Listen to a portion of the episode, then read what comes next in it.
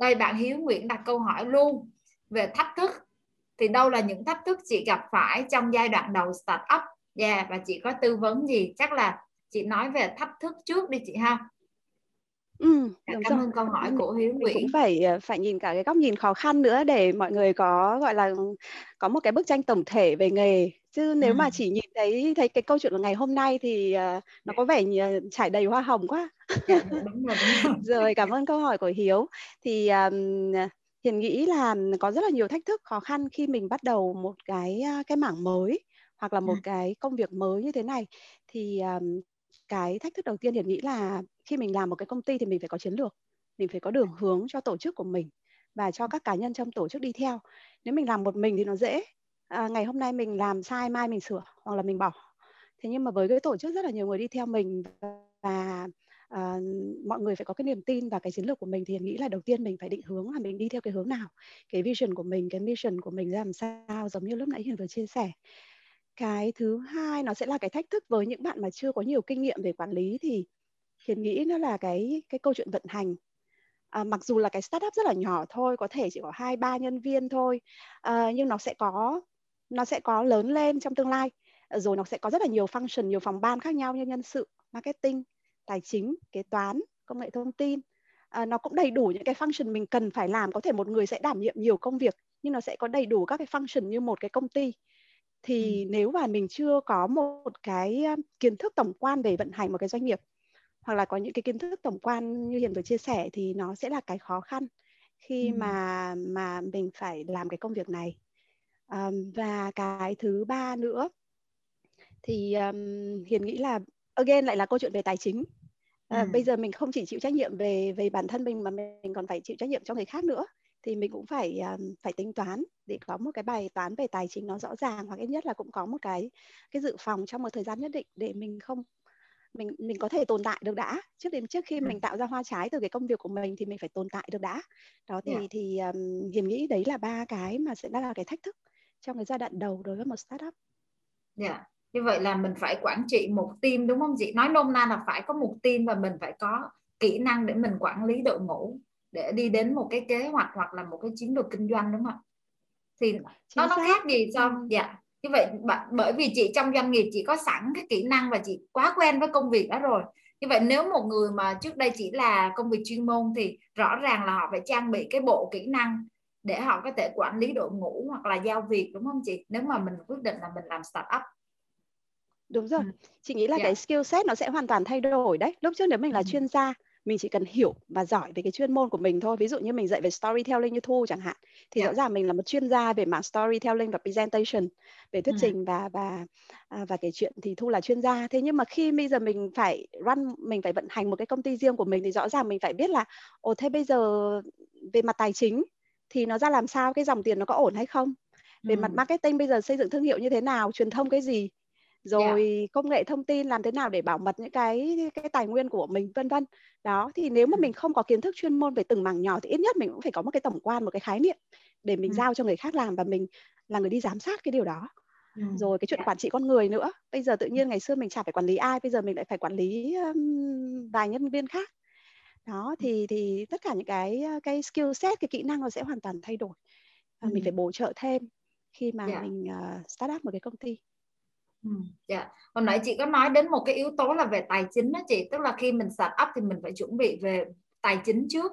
Thì cụ thể hơn đi là trong cái hành trình của chị á, thì cái lời khuyên mà chị rút ra hoặc cái điều chị rút ra là cụ thể là mình nên chuẩn bị cái hành trang tài chính như thế nào chị, để mình có thể đi theo cái công việc start up nó, ít ra là nó có thể tồn tại trước rồi sau đó mới phát triển sau. Cái quy mô bên Hiền thì nhỏ lắm. Hiền theo đuổi cái mô hình Lean, tức là một công ty rất là nhỏ, gọn và tinh giản. Thì với một cái công ty về đào tạo thì Hiền nghĩ, hoặc là tư vấn, những cái mảng như là chúng ta đang làm về đào tạo hoặc tư vấn, thì chúng ta cũng không cần quá nhiều nhân sự. Đâu đó nó cũng chỉ cần khoảng ít nhất là phải có sale, customer service, phải có bán hàng, phải có chăm sóc khách hàng, phải có marketing. Đấy là những cái bộ phận mà Hiền nghĩ nó là cốt lõi chúng ta cần phải có. thì chúng ta thường phải tìm permanent là những cái nhân viên gọi là làm full time cho mình. Còn những cái function khác thì Hiền nghĩ là hoàn toàn có thể outsource. Và ngày nay cái thế giới outsource nó vô cùng nhiều, nó vô cùng tốt luôn, rất nhiều phong phú, nhiều người có thể cung cấp dịch vụ đấy. Ví dụ như là kế toán hoàn toàn chúng ta có thể outsource, công nghệ thông tin chúng có thể outsource, vân vân. Đó, thì với một cái bộ máy nhỏ nhỏ khoảng 2 đến 3 nhân sự, rồi phải lo tiền thuê nhà, tiền trả lương cho mình nữa chứ. Mình làm chủ nhưng mình cũng phải có lương. Thì với cả những cái chi phí cho nhân viên outsource thì Hiền nghĩ là với một quy mô rất là nhỏ như thế thì đâu đó cái chi phí nó cũng phải khoảng 60 đến 70 triệu. Thì đang tính sơ sơ khoảng 2 nhân viên permanent, khoảng 2 nhân viên outsource, 2 đến 3 nhân viên outsource. Rồi thuê phòng, chi phí văn phòng phẩm, chi phí vận hành, những cái phát sinh thường xuyên, điện nước vân vân. Thì một tháng đâu đó rất là tiết kiệm, nó cũng phải khoảng 60 đến 70 triệu. Tất nhiên nếu mà có thể có những bạn có thể tiết kiệm được hơn nữa, hơn Hiền chẳng hạn. Đó, thì Hiền nghĩ là ít nhất mình cũng phải có một cái con số đấy trong đầu để biết mình start up. Thì bây giờ mình phải đóng góp bao nhiêu vốn và bao nhiêu lâu sau mình mới có khách hàng để có cash flow, có dòng tiền. Thì ít nhất là mình phải tồn tại được bao nhiêu lâu đó. Ví dụ mình xác định là phải 1 năm. Tôi mới có khách hàng để mang lại doanh thu cho tôi chẳng hạn, thì mình phải có cái khả năng tài chính để có thể tồn tại cho đến khi mình có dòng tiền, có doanh thu. Như vậy là đầu tiên là mình sẽ tạo ra một cái mô hình rất là tinh gọn. Nếu mà bây giờ phải chốt lại tinh gọn hơn nữa về bộ máy nhân sự đi chị, thì đâu là cái vị trí gọi là chị nghĩ là giống như bây giờ cần có một cái team startup là phải ráp cái vị trí đó vào. Thì đối với chị thì trong những vị trí nãy giờ mà chị chia sẻ, bây giờ rút lại đi, thì nếu mà tinh gọn hơn nữa thì bắt buộc phải là vị trí gì chị? Còn lại thì mình sẽ outsource, đúng không ạ? Mình freelance với bên ngoài. Chị thấy đâu là cái then chốt nhất ạ? Chị nghĩ sale nó vẫn là chắc chắn rồi, CEO sẽ phải kiêm làm rất nhiều thứ luôn.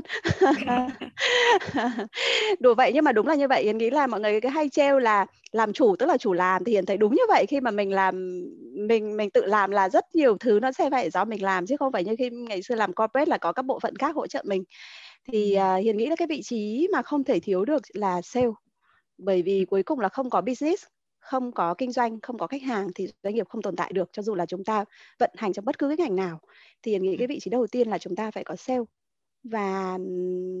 và khách hàng. Thì chắc chắn là cái xu hướng bây giờ là chúng ta đều tập trung vào trải nghiệm khách hàng, vào dịch vụ khách hàng. Thế nên là cái bạn phụ trách dịch vụ khách hàng, nếu mà có thể kết hợp với sale thì là tốt nhất. Còn nếu không thì chúng ta sẽ phải có một người phụ trách về cái phần chăm sóc dịch vụ khách hàng và tạo ra những cái trải nghiệm tốt cho khách hàng.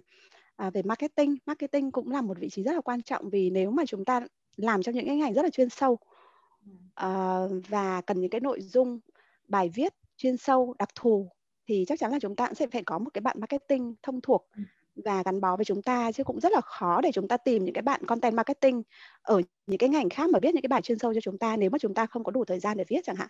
Đó, thì sale, customer service và marketing Hiền nghĩ là những cái vị trí mà bắt buộc là chúng ta phải có in-house, phải có trong nội bộ nhà mình. Còn những cái vị trí khác thì hầu như là chúng ta đều có thể outsource được. Cảm ơn chia sẻ của chị.